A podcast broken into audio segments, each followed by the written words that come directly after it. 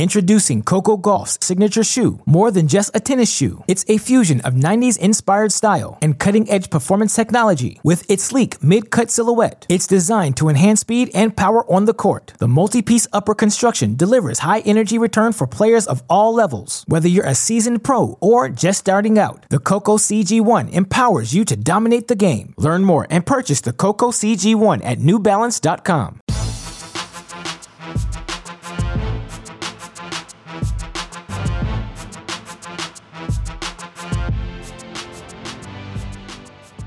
Welcome to the mini break, your daily podcast for the biggest storylines, results, and controversies from the tennis world. Today is Friday, August 12th. Things got physical at the 2022 National Bank Open happening this week in both Montreal and Toronto. Of course, we've already spent so much time on this show breaking down the biggest storylines that have emerged from the week of play. You've heard the backgrounds of just about every player remaining in the draw. So, what I want to do to mix things up on today's show, really focus on our eight quarterfinal matches. Feels like it was a relatively tame day of tennis. I got the opportunity to watch at least 15 minutes of each one of these matches. As such, I want to discuss what allowed each of our victors to emerge on the day. Of course, I will dive more deeply into some of the players, in particular on the men's side. Pablo Carreño Busta, who, in my opinion, has been the best player from the start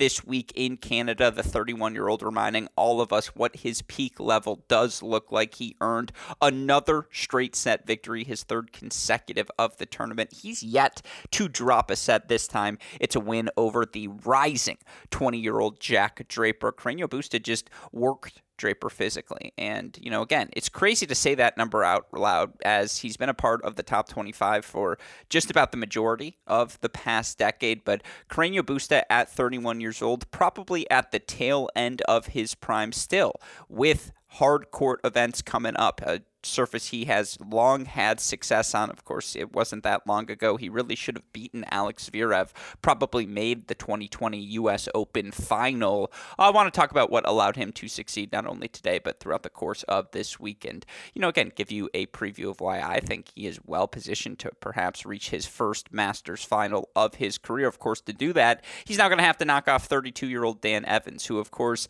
has had an up and down career, mostly due to the suspensions that have kept him off the court, but he's certainly playing the best tennis of his career and for Evans into his second career Masters semifinal. My favorite set of tennis I saw on the day was the third set between he and Tommy Paul. Both guys bringing some of their best stuff, but it was the variety, the relentless physicality of Dan Evans that allowed him to pull through. And I'll get into the mechanics of that match here on today's show. Of course, we'll also talk about Casper Ruud cruising, Hubie Hurkacz surviving, get into everything that happened today in Montreal. On the women's side in Toronto was honestly just as fun of a day. In particular, the night session was popping, whether it was Beatrice Haddad Maia, who continues her run of success this time. It's a three set victory over Belinda Bencic. Again, I know I mentioned this yesterday. Haddad Maia can do it all. She showed it all off in her victory against Bencic. I'll explain what I mean on today's show. Of course, we also probably got to talk a little bit more about Karolina Pliskova. She continues to round into form on her best surface and was a finalist at this event last season. Now into the semifinals once again this year was very, very impressive in a three set come from behind victory over the talented Zheng Wen. And then, of course, again, two other fun winners on the day Simona Halep, Jessica Pegula, who just continue to do their thing. Two of the most consistent players in what has been a volatile 2022 WTA season. We can get into all eight of our quarterfinals here on today's show. Of course, the reason we're able to do that day in, day out on the Mini Break podcast is because of the support we get from all of you listeners. We're immensely grateful for the fact that so many of you do choose to turn to us for your updates on everything happening in the tennis world. As such, I'm guaranteeing it once more. We're going to break down this weekend's action. Why are we going to do that? Because it's busy times here at Cracked Racquets. We're excited to get on the road. We will be on the grounds of Cincinnati throughout the course of the week, in particular on Sunday. Very excited to play a role in the college showcase event they have going on. And of course, if you're planning on going to Cincinnati, go a day early go for the qualifying rounds. Not only will you get to see guys like Andy Murray in action, the tennis spectacular, but of course it's going to be a showcase of college tennis as well. And, you know, 34 college tennis players currently in the top 100 of the ATP doubles rankings, 10 in the top 100 of singles. You've got uh, countless future aspiring stars competing on the grounds at Cincinnati. Come check it out. I promise you're going to enjoy it. It's going to be a fun event. Of course, after that, we go to the LS Pro uh, Challenge. We head to Cleveland as well. I'm going to be emceeing that event. Super producer Daniel Westoff on the ones and twos as such, so as to ensure we don't get behind here at Cracked Racquets. We're going to provide some podcasts for you all this weekend, wrap up all the action happening in Toronto, of course. Again, the reason we're able to do that day in, day out here on this show. I'm not filibustering, but always excited to offer my thoughts on our friends at Tennis Point because they are the best in the business, best equipment, all in one location, all the best prices. Tennis-point.com. You all know the deal. The promo code is CR15. I also have to give a shout out to our friends at Manscaped, who not only sent us some of their fantastic products, but of course are proud partners and sponsors here of the Mini Break podcast. And if you haven't heard already, it's Smooth Sack Summer. When you're playing in the summer sun, make sure you're scaped from pubes to bum. That's right, this is the summer to keep your balls cool while still looking hot with Manscaped. The leader in below the belt grooming is making sure we all have a ball this summer by giving our pants partners everything they need to stay fresh. Dive headfirst into smooth sack summer by going to manscaped.com for 20% off plus free shipping with our code new balls please look we're going to Cincinnati. We're going to Cleveland. It's gonna get hot. That's why I'm immensely grateful. Our friends over at Manscaped sent me everything I need to ensure I'm not a mess out on court. And, you know, I will say in particular, I'm a man who likes to do a lot of exercising. It just helps me clear my mind, focus my thoughts, despite what you may all may think uh, going into each of these podcasts. That Manscaped set of boxers perfect set of athletic briefs for anyone who likes to get out there as well. And again, that's part of the deal. That's what Manscaped's offering, whether it be they threw in their two free gifts in their performance package 4.0, the Manscaped Boxers and the Shed travel bag that will bring your comfort to another level. Of course, that all comes with the Lawnmower 4.0 trimmer and, you know, crop preserver ball deodorant, crop reviver toner, performance boxer briefs, all these and so much more. Look, don't take my word for it. Just make the purchase yourself. You're not going to regret it. It's the smooth sack summer. Make sure you have everything you need to take care of business and get 20% off plus free shipping with the code NEWBALLSPLEASE at manscaped.com. That's 20% off plus free shipping with the code NEWBALLSPLEASE at manscaped.com. It's smooth sack summer, boys. Get on board or get left behind. Go to manscaped.com. Use that promo code NEWBALLSPLEASE. With that said, let's get into Friday's action on the ATP and WTA's tour. Let's start on the men's side because you look at the day's action, certainly it feels like there's more uncertainty with how the next two days are going to play out in Montreal. I know the top half of the draw, I'll get into why we shouldn't be surprised by Ruud, Hubie Hurkacz reaching the semifinals of this event in Canada. Certainly, they've been two of the most consistent players at the Masters 1000 hardcourt events over the course of the past two years, and I'll make my case for that statement a little bit later on. But bottom half of the draw is funky. I think uh, no one would have, if I offered, you know, 10 to 1 odds that it would be Pablo Carreño Busta versus Dan Evans in the semifinals of this year's National Bank Open. I don't think a lot of people would have made that bet. Nevertheless, that's where things stand heading into Saturday. And let's start with Pablo Carreño Busta, who really has cruised through his first three matches in Canada. Carreño Busta, again, 31 years old now, 26 and 17 overall on the year, just over a 60% win percentage. He reaches his second semifinal, third semifinal of the season by reaching this semifinal in Montreal. Shockingly, because again, the 31 year old was ranked as high as number 10 in the world back in 2017, has been in the top 25 for the majority of the past decade, and yet it's only his third semifinal of his career at the Masters 1000 level. You look for Carreño Busta, those two other Masters semifinals also coming on hard courts. You look for him overall. He reached the semifinals of the Indian Wells event that happened back, of course, in 2017. Also, semifinalist 2018 in Miami. He lost those matches to Wawrinka and Zverev, respectively. That feels surprisingly low. And he's only made, by the way, now seven quarterfinals in his career. He's three and four in those quarterfinal rounds. You look for him overall at the Masters level in his career. He's now played, you know, 53 total Masters events.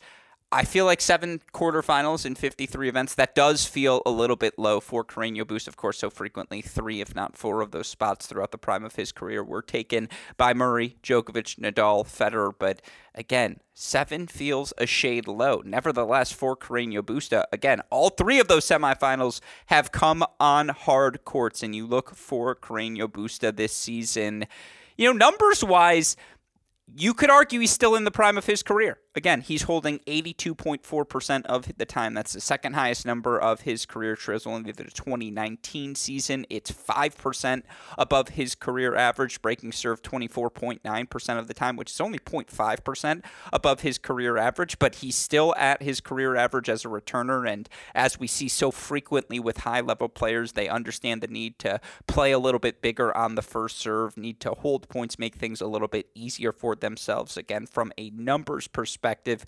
We've seen Carreño Busta do just that here this year. What's been so impressive with Carreño Busta is just how relentless he's been against each one of his opponents. Again, three straight set victories for him this week. It started against Matteo Berrettini, who shockingly is, I believe, slightly under 500 in his career in ATP hard court events. The two out of three set format, he just hasn't quite cracked it yet on the hard courts, which is surprising. Again, getting his given his skill set, that's a conversation for us to have on at a different time, perhaps in our Tiers podcast, which I swear is coming at some point. You look, you know, again in that match, it was just the discipline of Carreño Busta, peppering that Berrettini forehand. Then on these courts, the whip, uh, the topspin, and how his forehand rips through the court. He's relentless with his inside out, inside out, inside in forehand combination, which again is rewarded on this surface. The heaviness of his forehand. Just it was difficult for Berrettini to scrap out of his corner. It was difficult for Holger Rune to scrap out of the corner. It was difficult for Jannik Sinner to scrap out of the corner. Excuse me, fourth consecutive straight set victory for Carreño Busta now against Jack Draper to reach the semifinals in Montreal. And, you know, again, you look for Carreño Busta from a numbers perspective. Obviously, he's gonna it's gonna be a pretty clean performance. Made 64% of his first serves, won 70% of his first serve points, 60% of his second serve points. Faced only two break points in the match, and really only played one bad game. It was his first bad game, in my opinion, of the tournament because Carreño Busta served for the opening set up 5-4, three unforced errors in that game, and you look for Carreño Busta, who hit 31 winners against 26 six unforced errors overall in the match. He missed three plus one forehands in the span of one game. One of them inside in, one of them inside out, the other just sprayed. You know, he blinked for a moment. And credit to Jack Draper, who landed, I thought, neutralizing returns at a minimum, connected well on those balls. I thought only one of them was a bad miss from Carreño Busta of those unforced errors. But credit to Jack Draper, who A, showed off a physicality I didn't know he had in him in set number one. And clearly he ran out of steam in set number two. You could tell the first serve percentage dipped for him between sets one and sets two. And just, you know, again, for uh, Draper, there was a distinct moment. Four all in the first set breaker. They play this about 22 shot rally. Draper ends up uh, missing his approach shot as he tries to track down a Carreño Busta short ball. And afterwards, Draper just hand on the hips, you know, breathing heavily. You could tell he was just cooked. It took him so much effort through that hour, five minute first set that he just didn't have a lot of gas left in the second. But that said, that first hour of play, boy, the physicality from Draper was immense. And again, you look for Jack Draper, who's now 38 and 12 overall on the season, still winning 75% of his matches. He's 11 and 7 overall at the ATP level. That's about a 60% win percentage. He's doing fine. You know, again, with his result this week up to a new career high in the live rankings. We talked about this yesterday, currently sitting at number 55 going into a very advantageous stretch of the calendar for the big serving lefty who you know had so much success on the indoor hard courts at the challenger level. He's going to get into all the european indoor hard court events at the end of the season. Jack draper should end the year in the top 50 but again credit to Carreño Busta. 36 uh, as i mentioned 31 winners excuse me against 26 unforced errors. An efficient 17 of 24 at the net. Did a great job just even from the set, game number one, I think he had a couple early break point chances. I believe he had a 15-40 lead, and you know Draper, to his credit, saved 10 of the 13 break points that he faced. Um, you know, uh, Carreño Busta was just stretching Draper and had him moving, you know, no more than two balls on the same side of the court. But credit to Jack Draper, who showed an ability to match that physicality, who, again, I think is actually better defensively on the backhand wing. I think he gets better depth on that ball more routinely. I think the forehand, because it is a more extreme grip, a bigger backswing, that's the ball where if you get to that side with pace, he'll leave that ball short. And credit to Carreño Busta, who, whenever Draper did leave that ball short, whether it was backhand up the line, inside in forehand, Carreño Busta made him pay, but man, Draper had a lot of answers in this match. And, you know, again, in set number one, when he had his legs under them, used his serve to fight, you know, how many of those break points were fought off by unreturned serves? I would say at least four of the 10, and just matched the physicality. Has the weapons. When his serve does produce a short ball, he's excellent when he has time on that forehand at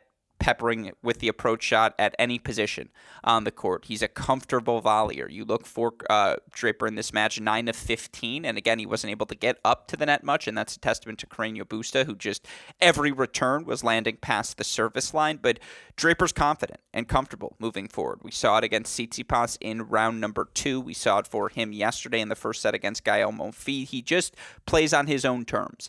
But couldn't quite match the physicality of Carreño Busta, who again 26 and 17 overall on the season. You look for Carreño Busta in terms of who he's faced uh, throughout the course of this year. He's been pretty solid across the board. Again, by ranking against players outside the top 50, 11 and 7. He's actually struggled against those sorts of players, and yet against top 50 opponents now, 14 and 10 overall on the year.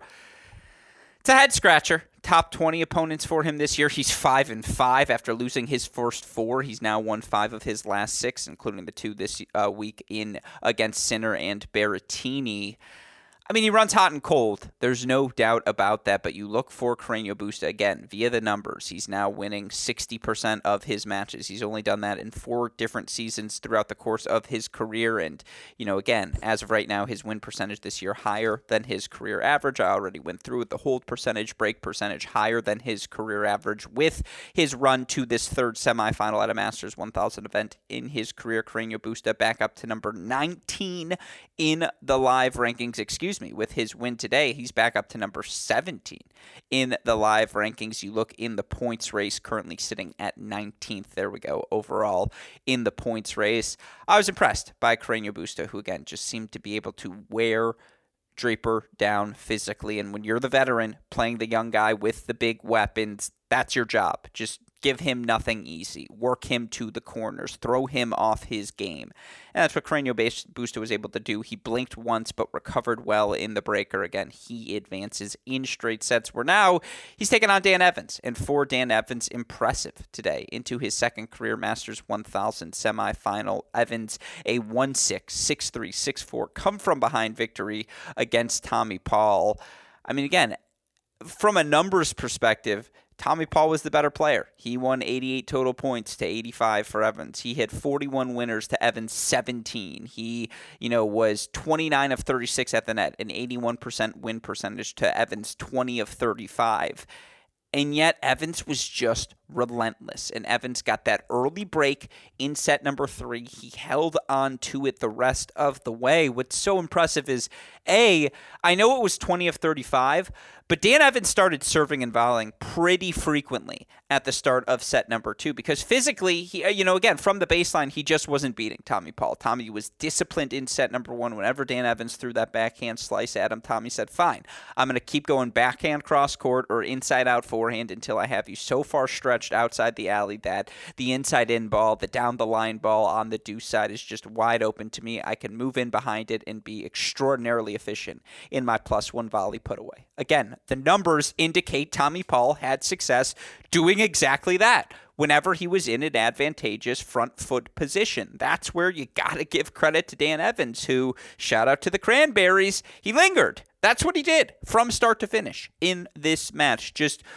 did not let the streaks of excellence from Tommy Paul, the ridiculous shot making, whether it be, you know, down match point three five in the third set to hit that dipping passing shot at Dan Evans and, you know, Evans lands that volley, next volley, you know, next passing shot, Tommy Paul goes right at the body of Evans. He hits the volley back to Paul, who hits an out of the air, no man's land bump lob over the head of Dan Evans, then puts away the forehand volley. Hopefully I did that play by play enough justice, but that go look up the points, go look up the highlights. You'll find it for Tommy Paul. He was exceptional at different points of this match. And again, fights off a match point to ask the question of Dan Evans for 5 4. But Evans didn't miss a first serve in that 5 4 return game. And even when Tommy laces a beautiful backhand cross court pass for 15 all, what does Dan Evans follow it up with? Three, con- or excuse me, two consecutive serve and volleys, you know, on one of which hits an unreturnable serve, the other which just a beautiful little backhand short cross court half volley scoop that Tommy isn't able to do anything with that's playing on your terms in crunch time. And again, a big serve go, you know, from Dan Evans to clinch the match and you know, he's in to his second semifinal. Dan Evans does a little bit of everything. He volleys well. He hits the backhand slice with variety and to neutralize your pace. He's physically just extraordinarily disciplined, has to be, with how neutralizing that backhand slice is yet not aggressive. You know, again, hits the forehand on the run extraordinarily well. And I thought he did a good job punishing the Tommy Paul second serve, particularly as the match wore on. Whenever he would leave one short to the forehand, Dan Evans is on top of it. And whether it's ripped cross, ripped line, it's just ripped. You know, but again, Tommy played well enough to win this match. He blinked for two service games, three service, two service games. He was broken twice in this match. Once in the second set, once in the third set. Again, credit to Dan Evans who just stuck around and stayed alive on serve and just protected that serve. He only faced, you know, eight or I guess he did face eight break points throughout the match, but he's able to fight off six of them. I believe he was only broken in the first set, held the rest of the way and just found a bunch of different ways. His approach shots are so efficient. I should have mentioned that as well. Dan Evans is going to find the outer thirds with his approach, and he may not blitz you with his place, uh, with his power, but his precision is exceptional. You look for Dan Evans now. 24 and 17 overall on the season. It's only his second semifinal at the tour level this year, third overall, of course, made quarterfinals last week in Washington, now into the semifinals here in Montreal. As such, you look uh, for Dan Evans back up to number 23 in the ATP live rankings. Dan Evans now currently sitting also at number 23 in the points race. Look, Evans' ranking has vacillated from 22 to 50 over the past 18 months, but he stayed in the top 50. He's extended the prime of his career, getting to play at the biggest events because he's been pretty darn consistent. 50, uh, 59 and uh, excuse me now 59 and 50 yes correct overall a 54% win percentage since play resumed in august 2020 that's not a top 10 number that's not even a top 20 number. But if you're winning over 50% of your matches and you're playing the biggest events, and again, since the start of August 2020, you look for Dan Evans at the slams. I believe he's played the main draw of every Grand Slam. Yes, he has, all nine of them since August 2020. Um, made a round of 16 at the U.S. Open last year. Those are some significant points for him to have to defend, but certainly played his role earlier in the season. Third round Australia, hold seed, loses to Felix. You know, second round Roland Garros. Clay never going to be his best surface, but does get a win there. And Look, Wimbledon doesn't really matter this year because there were no points offered, even though he did lose first round. This is big for him. Second semifinal for him again in his career at the Masters. And you know, you look for Dan Evans at the end of last season. What points does he have to defend? Not much, really. Only got three wins after the U.S. Open last year one at Indian Wells, one in Stockholm, one in San Diego those U.S. Open points are huge, but you know, again, Dan Evans can make a push, and certainly he'll be a top 25 seed at the U.S. Open, which just gets you into the ball game. 24 and 17 overall on the year. You look for him, though, again, beating uh, certainly who he's supposed to beat this year, 1911, against opponents ranked outside the top 20. That is how you keep yourself inside the top 40. You know, again, on the flip side for Tommy Paul, I mentioned all the stats yesterday. He's been exceptional throughout the course of the past two months, and you know this was his fourth quarterfinal in six events. He now finds himself inside the top 35, 31 in the live rankings, 29 in the points race.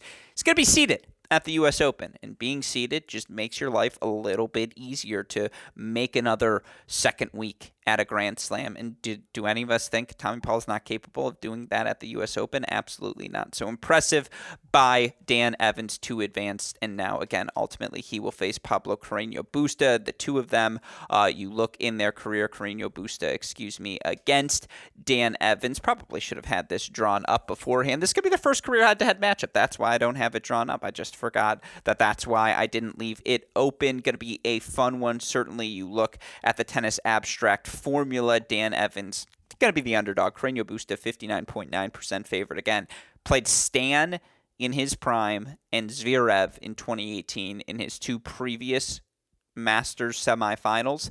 This is his best opportunity to make a first Masters final. And uh, again, that match put start the clock two hours minimum, uh, even if that match ultimately ends up going straight sets. Of course, you look at the top of the draw. Gonna run a couple of numbers by you guys, but not much to say about the match between Casper Ruud and Felix Auger-Aliassime. Casper killed him, and you look for Ruud a one and two victory over FAA, 22 winners against eight unforced errors for Ruud, 21 unforced errors for Felix on the day. He was two of 15 on second serve points, won only 56% of his first serve points. Casper just absorbed everything Felix threw at him. Felix was very bad hitting the forehand on the run today. Of those, what was it again? 21 unforced errors. I have to imagine 16 of them were on the run forehands for Felix. You know, Casper just had him moving side to side and, you know, didn't hit more than two balls consecutively uh, to that Felix backhand corner because he didn't want Felix camping on that wing. And for the second consecutive match, Casper hit that backhand down the line beautifully. He moved the forehand around the court so well whenever he did attack Felix's forehand. Again, the heaviness of the Casper cross court forehand just produced errors. And again, this is sort of in a nutshell indicative of the low, you know, the worst of Felix in that when plan A is not working for him, plans B, C, D sometimes are a little bit short. You know, despite having an elite first step, he's not always the most fluid in and out of corners, but I'm not reading too much into this. Felix played very, very poorly. Casper played very, very well. What I would remind everyone, Casper now 38 and 13 overall on the year. That means he's winning 75% of his matches. It's now his seventh quarterfinal of the season. He's played 16 total events, seven semifinals. That's pretty darn. You're making the semifinals, final four of half of your events. That's how you put yourself and find yourself currently sitting at number four in the points race. And now Casper's got an 800 point lead on fifth place Daniil Medvedev. Perhaps more importantly, a thousand point lead on seventh place Felix Auger-Aliassime. Now we still have Paris we still have the U.S. Open, we still have Cincinnati, still got some big events on the board. But to be a 1,000 level title in points ahead of the seventh place guy, Casper Ruud's going to end up at the year end finals. Casper currently sitting at number five in the live rankings. That's a career high for him. He wins tomorrow. He'll move up to number four, surpassing Carlos Alcaraz. That's how good Casper Ruud has been this season. And again, just some stats for you for Casper Ruud in terms of his consistency since the start of 2021. You look for Casper Ruud now. The results at his last six uh, Masters 1000 events. Casper Ruud now, and again, pretty darn impressive if you're asking me. Canada quarter since the start of 2021. Canada quarterfinals, Cincinnati quarterfinals, Indian Wells round of 16, Paris quarterfinals, Indian Wells round of 32, which he followed up by making the Miami final, now into the Montreal semifinals again. He's gone quarterfinals or better in five of his last seven, 17 and 6 overall. The losses to Alcaraz, Kyrgios, Zverev, Schwartzman, Zverev, Tsitsipas that's as consistent as anyone you're going to find. And today, just epitomizing how excellent he can be now. You know who else has been extraordinarily consistent? Hubie Hurkacz, who just to offer those final thoughts, Hurkacz surviving a 7 6, 6 7, 6 1 victory uh, over Nick Kyrgios. You look for Hubie now overall on the season, just quietly 31 and 13 winning 70% of his matches overall on the year. You look for Hubie in this one. Obviously was exceptional on serve, saved all six of the break points that he faced. 20 aces for him today, dropped just nine points on the first serve, 23 total points overall. And again, about 15, 16 service games, uh, excuse me, 16 total service games. Hubie dropped 23 total points, less than two points a game pretty darn good. 20 aces, you know, again, so 27 winners from the ground, 13 unforced errors, 22 of 38 at the net.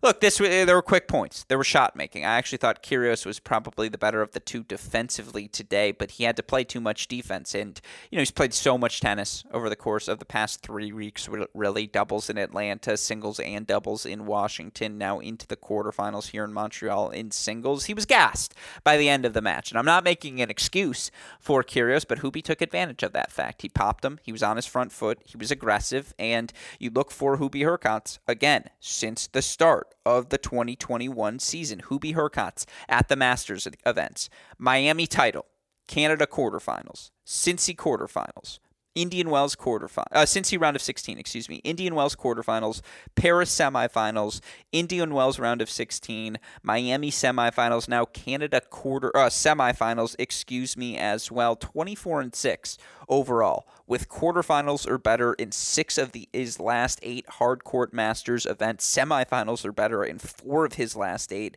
Masters hardcourt events. I mean, come on, he's now what five and five versus top 20 opponents during that stretch as well. 24 and six at the biggest stages on the hard courts, two out of three sets. Hubie Hurkacz is just in the fight, and you know, again, always worth reminding everyone. Hubie Hurkacz currently fourth in hold percentage in this 2022 season. He's holding serve 90.4 percent of the time. The 90 percent club, that's elite of the elite. Again, now you're talking who's over 90 percent for the year. Opelka, Isners, Kyrgioses, Berrettini's. Hubie Hurkacz's of the world. Now, the difference, obviously, between Hubie and those other guys, you look for Hubie Hurkacz. Not only is he six foot six, fluid, mobile, but you know he, he breaks serve about twenty percent of the time, eighteen point nine percent. Kyrgios esque in terms of the stats we've seen of late here on this show, but you know, again, I feel like against the elite servers, he's actually better because they force him to be a little bit more decisive. And yeah, his forehand can be picked on, but that backhand is rock solid. And again, Hubie can just do a lot of different things. And the question for him, not what's plan C, B, C, D. Matt Stakoyak and I were talking about Hubie Hurkacz back in 2018. We were like, the talent is clearly there. We know he can do B, C, D, and E, but what's plan A for him? Well, behind that first serve, we see what plan A can be. And again, he versus Casper Ruud, two of the most consistent players on the ATP Tour at these events, without Djokovic, Nadal, or Zverev in the draw we actually very much could have perhaps seen this coming if you look at the stats. And as such, Casper Ruud, 56.5% favorite. It's a pick 'em between he and Hubie Hurkacz. That's going to be a really fun match. Two fun semifinals. Again, Carreño Busta favored 59.9% against Evans. Hurkacz, Ruud, Ruud a 56.5% favorite. With that said, let's move over to our WTA action unfolding in Toronto. Again, the night session is where I want to start with our women's action because you had two three set battles, both extraordinarily enjoyable. Let's start with Karolina Pliskova, who survives 4 6, 6 4, 6 4 comeback victory for her against Zheng Qinwen. It was just a stark reminder of how good that Karolina Pliskova first serve can be, you know, when she's landing it confidently. She made 64% of them in today's match, uh, won 71% of her first serve points, and in particular in set number three was just the rock behind that first serve. And, you know, again, it, credit to Zheng Qinwen, who played some extraordinary defense in this match. And, you know, for someone who brings the sort of power, fire, uh, you know, power and depth to every ground stroke that she produces, she scoots around the court extraordinarily well. She is a fluid mover. And with the strength that she possesses, when she gets her hands on that ball,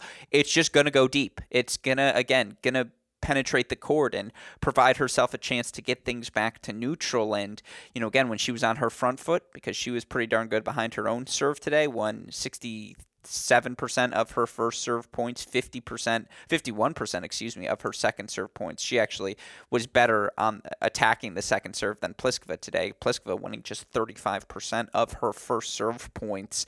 The biggest difference in this match, and I know it's pretty simple, but the Pliskova first serve was the biggest weapon on the court, and it just allowed her more free points. Yes, she hit only 10 aces, but she must have hit 25 plus unreturned serves, and whether it was the big you know, flat out wide on the uh, on the deuce side, which as a righty, I know some listeners get mad when I refer to my own tennis experiences because I did not play at this level. But again, ask Gil Gross on the binary scale 1 0. Am I a competent and good tennis player?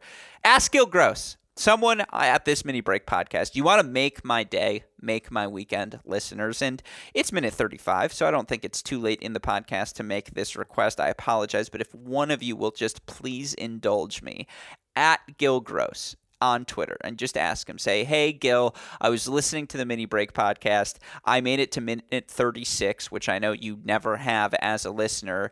And Alex brought up a good question what happened when the two of you stepped out on the court when you played in Los Angeles? I haven't brought it up on the show. You know, again, I'm trying to be humble, but perhaps that's a little bit of a tease of what the result was. But ask Gil about my tennis game because he made a fascinating comparison that was thoroughly enjoyable. And I know a lot of you like and enjoy his work breaking down tennis games. If you want to know what my tennis game looks like, Gil can let you know specifically.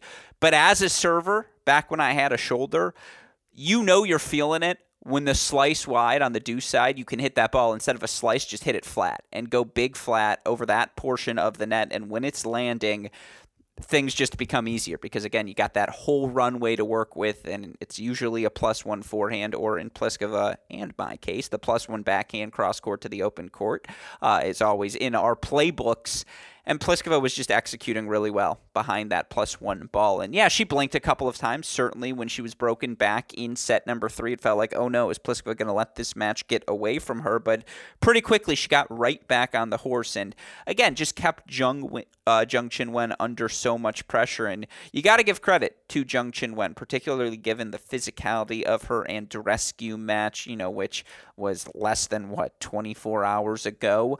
Uh, for her to battle the way that she did, just just a testament to the 19 year old as a competitor. And we already know, fourth highest ranked teenager in the WTA rankings. The three above her have all already made Grand Slam finals. Still, for Zheng Qinwen, she's now number 41 in the WTA rankings. What does that mean? You're playing whatever you want in the 2022 season. And I think we're going to see her continue to rise, certainly, over the course of, if not the immediate future, certainly over the next few years as well. But credit to Karolina Pliskova. I went through all of her hard court numbers yesterday. She's now 14 and 12, I believe, overall on the year this season. And, you know, just has momentum going into some of her best events. Last year, semifinals Cincinnati and what was it, quarterfinals before getting knocked out by Sakkari at the U.S. U.S. Open. We know what Pliskova is capable of, but she really needed this for her rankings with those big results coming up. And you look for Karolina Pliskova. She still is down five spots this week in the rankings, has to earn another victory to defend her finals points, but still at holding strong, number 19 in the WTA live rankings, considering she only has 15 wins on the season. Not too shabby. And for what it's worth in the points race right now, Karolina Pliskova currently sitting at, because this will tell us where she might drop to. Okay, with this run, she's currently sitting at number 54 in the rankings. If she earns another victory, she'll jump all the way up to number 43 in the points race. And, you know, again, why am I offering this perspective? Because let's say she gets tripped up early, semifinal points to defend in Cincinnati. Let's say she loses first or second round. Certainly her ranking will take a hit. She loses earlier than the quarterfinals at the U.S. Open. Her ranking will take a hit, but for the 30 year old now with this run, you know, as long as the bottom doesn't fall out, which it has at times, but given how injured she was early in the season, how few matches she's played, it makes sense. It took her a little bit longer to find her rhythm. Uh, of course, recently underwent a coaching change as well. But you look for the 30 year old Pliskova. We know the weapon the serve can be. It's probably one of the five best serves of the past decade on the WTA Tour. And, you know, again, when she's striking the ball on her front foot, her ability to make contact with the ball cleanly in uncomfortable positions, because she's never been the best mover, has always been one of her fun strengths. But she's moving well, she's serving well, she's hitting confidently. She was returning. I mean, by the end of the match, again, she was playing from the baseline, just hitting her corners as well. You know, as Karolina Pliskova does at her best. Bottom shouldn't fall out for Pliskova now with this result. She's into the semifinals where, look, she's going to be a 65.6% favorite against Beatriz Haddad Maia. And certainly as physical as Haddad Maia has been 100, what now, 84 matches over the past 25 months. But you look for Haddad Maia, these past two matches for her, she's played what? two three hours of tennis against Iga, two hours eleven ten, uh, minutes of tennis against Belinda Bencic tonight. Nevertheless, Beatriz Haddad Maia into her first Masters 1000 semifinal and continues to shine in this season. Now 42 and 15 overall on the year. She earns a 2-6-6-3-6-3 victory over Belinda Bencic. And look, Haddad Maia, new career high, 20 in the live rankings. She's also now sitting at number 17 in the points race. She just, I mean, the truth is Bencic blinked. I don't know how else to say it. 3 4, third set, Belinda Bencic, three unforced errors, all on the forehand wing. She blinked. She handed that 5 3 break to Beatriz Haddad Maia, who then earned it with some nice defense, which, you know, the moment Bencic hit a neutral short or a defensive slice into the center of the court. Haddad Maia steps in for an inside out winner, lets out a massive roar to break for 5 3. What I love about Haddad Maia, she's just in the fight. She's ready to brawl, regardless of the opponent. And I mentioned this yesterday.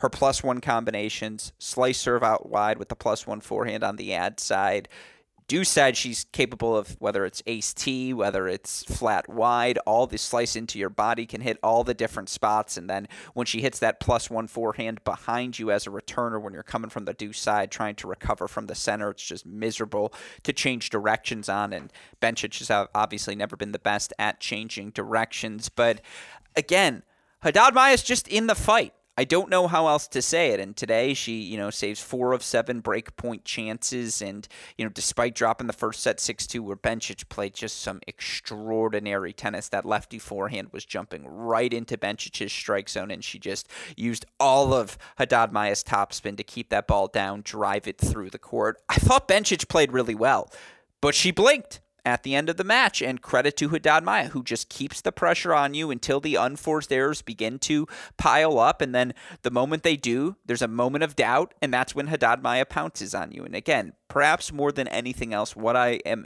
immensely impressed by the 26 year old Brazilian is how well she competes. And we've talked about her so much this week, so I'll be brief there, but she just was in the fight and put herself in a position there in set number three to stick around even when, you know, Bencic gets broken for 3 5. She had, I believe, three breakpoint chances in that in that three all service game of Haddad Mayan.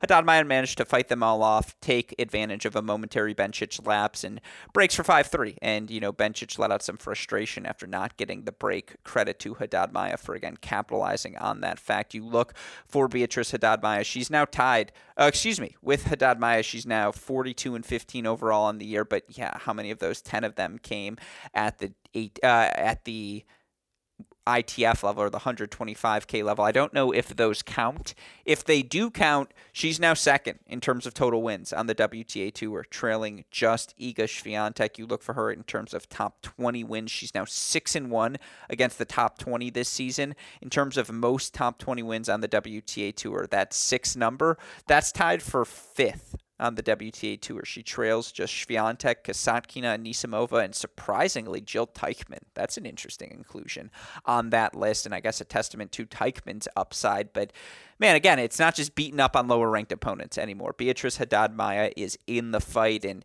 she's just going to be a factor these next three years. No ifs, ands, or buts about it. But again, you look at the numbers Pliskova, 65.6% favorite. That's probably because she's the defending finalist. She has more success at this level on this surface, but who's been the better player this season? Unequivocally, that answer would be Haddad Maia. As such, it's going to be a battle, certainly in our first of two women's semifinals. Of course, on the other side of the draw, two of your most consistent players of the 2022 WTA season. It starts with Simona Halep was very impressive in a 6-4, 7-6 victory over number 10 seed Coco Gauff. And again, Gauff had played two 7-6 in the third battles against Rybakina, against um, Aryna Sabalenka just to get to this point of the tournament, but she really only blinked uh, you know, twice to Halep's one blink in this tournament. Halep, uh, serving two all first set.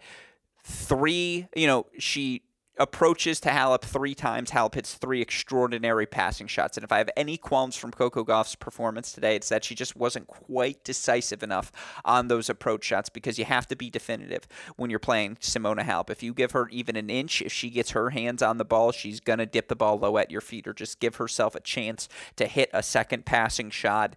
You look for Coco Gauff. How was she broken in set number one? And by the way, Coco Gauff in set number one Oh, I guess both players were. Uh, you look for Coco Gauff, excuse me, in set number one was broken twice. Uh, but how was she broken the first time? Three good passing shots on indecisive for uh, approach shots, two double faults, and a sprayed forehand. Like Gauff blinked. Halep took advantage, and now she's in front in that first set. And yeah, Halep offered a break back in return. Gauff played some excellent defense to get that break back, but you know, Halep was in command, in control, was able to take some bigger cuts on the return of serve, ultimately gets that 6 4 first set. And then, you know, second set, Halep gets an early break, and she's out in front from the start. But they start trading breaks of serve, and Halep blinks. What was she up, 5 3 or 5 2 in that second set? And Gauff's able to work the comeback as Halep just starts spraying a few more balls. But then Simona Halep righted the ship, and you look for Simona, who wins 72.7% of her first serve points in set number one, 60% of her first serve points overall in the match, despite the atrocious set number two numbers for both players. And by the way, 13 double faults throughout the course of this match was not the cleanest tennis for either in terms of a serving performance. That said, Halep can just kill you in a bunch of different ways. She always has had that sort of ability to turn defense into offense, and then if you're tentative, she's just going to have you on a string and hits the ball slightly bigger than you expect every time. And now for Simona Halep, 36 and 10 overall on the year 36 and 10 she's now into her uh, excuse me sixth semifinal in 11 total events you know again over 50% of the time now we're talking prime numbers. That's the elite of the elite in WTA tour history. Now only the one title for her coming in her first event of the year. She hasn't won a semifinal match since. Obviously had to withdraw in Bad Homburg but losses in Dubai Indian Wells Birmingham and Wimbledon she's got a very winnable match, certainly, as she's going to take on Jessica Pegula. But again, Pegula has been one of those sneaky, consistent players this year 29 and 14 overall on the year. She's into just her third semifinal, but has made uh, five total quarterfinals. And, you know, again, has done it at all the big events Australia, Miami, Madrid, Roland Garros, Toronto. JPEG has been in the fight. She just you know, six three six three. She cruised against Yulia Putintseva. Went up three uh, two love an early break and was just in front of that match before it felt like it even started, and just was wasn't dealing with any, uh, you know, wasn't having, I should say, any of the Putintseva nonsense. You know, anytime she threw in the drop shot, okay, Pegula was going to crush you. Or you want to play moonball tennis? Pegula said, fine, let's play moonball tennis. I'm better at it than you. And when you throw me something short, I'm going to attack. Pegula hits that forehand cross court so decisively now, and it just had Putintseva stretched.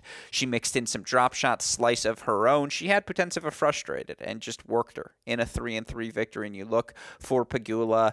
You know, again, Mohamed Giorgi Putintseva, not the most rigorous, although Giorgi's the defending champion, but not the most rigorous of draws to get to the semifinals. But she just beats who she's supposed to beat. She did it in Madrid, where she didn't face a seed on her way to the final. In her run to the Roland Garros quarterfinal, she only faced one seed in Tamara Zidansek. Doesn't matter. She beats who she's supposed to beat. And as such, you know, again, you know her floor, match in, match out. And as such, Jessica Pegula is now third in the points race this season. Now, the gap between third place Jessica Pegula and 10th place Veronika Kudermetova is fewer than 800 points, which, again, given Cincinnati U.S. Open, ton of end of year events still on the calendar, there's a lot of time to make up that ground. But Jessica Pegula is currently in third place and very well positioned to make a tour finals. She's seventh now in the live rankings. It's a career high for the 28 year old who's unequivocally in the prime of her career. The serve gets better, in my opinion, with every match that she plays, and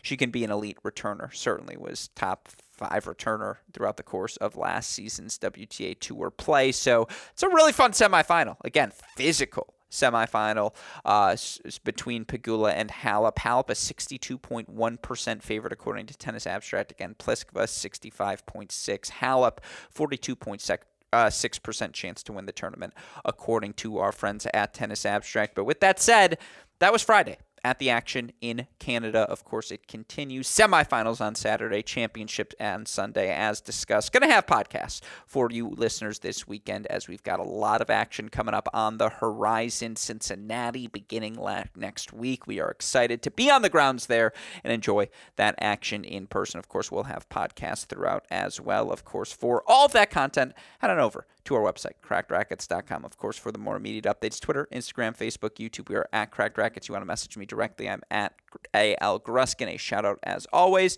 to our super producer, Daniel Westoff, for the of an editing job he does day in, day out, making all of these podcasts possible. Shout out as well to our friends at Tennis Point. Remember, it's tennis-point.com. The promo code is CR15. Shout out to Manscaped, manscaped.com. That promo code is new balls, please. With that said, for our super producer, Daniel Westoff, our friends at Tennis Point, from all of us here at both Cracked Racquets and the Tennis Channel Podcast Network, I'm your host, Alex Gruskin. You know what we say.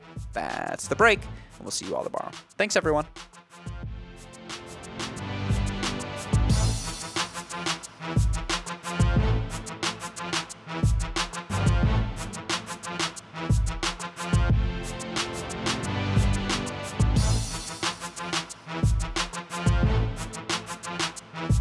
Introducing Coco Gauff's signature shoe, more than just a tennis shoe. It's a fusion of 90s inspired style and cutting edge performance technology with its sleek mid cut silhouette. It's designed to enhance speed and power on the court. The multi piece upper construction delivers high energy return for players of all levels. Whether you're a seasoned pro or just starting out, the Coco CG1 empowers you to dominate the game. Learn more and purchase the Coco CG1 at newbalance.com.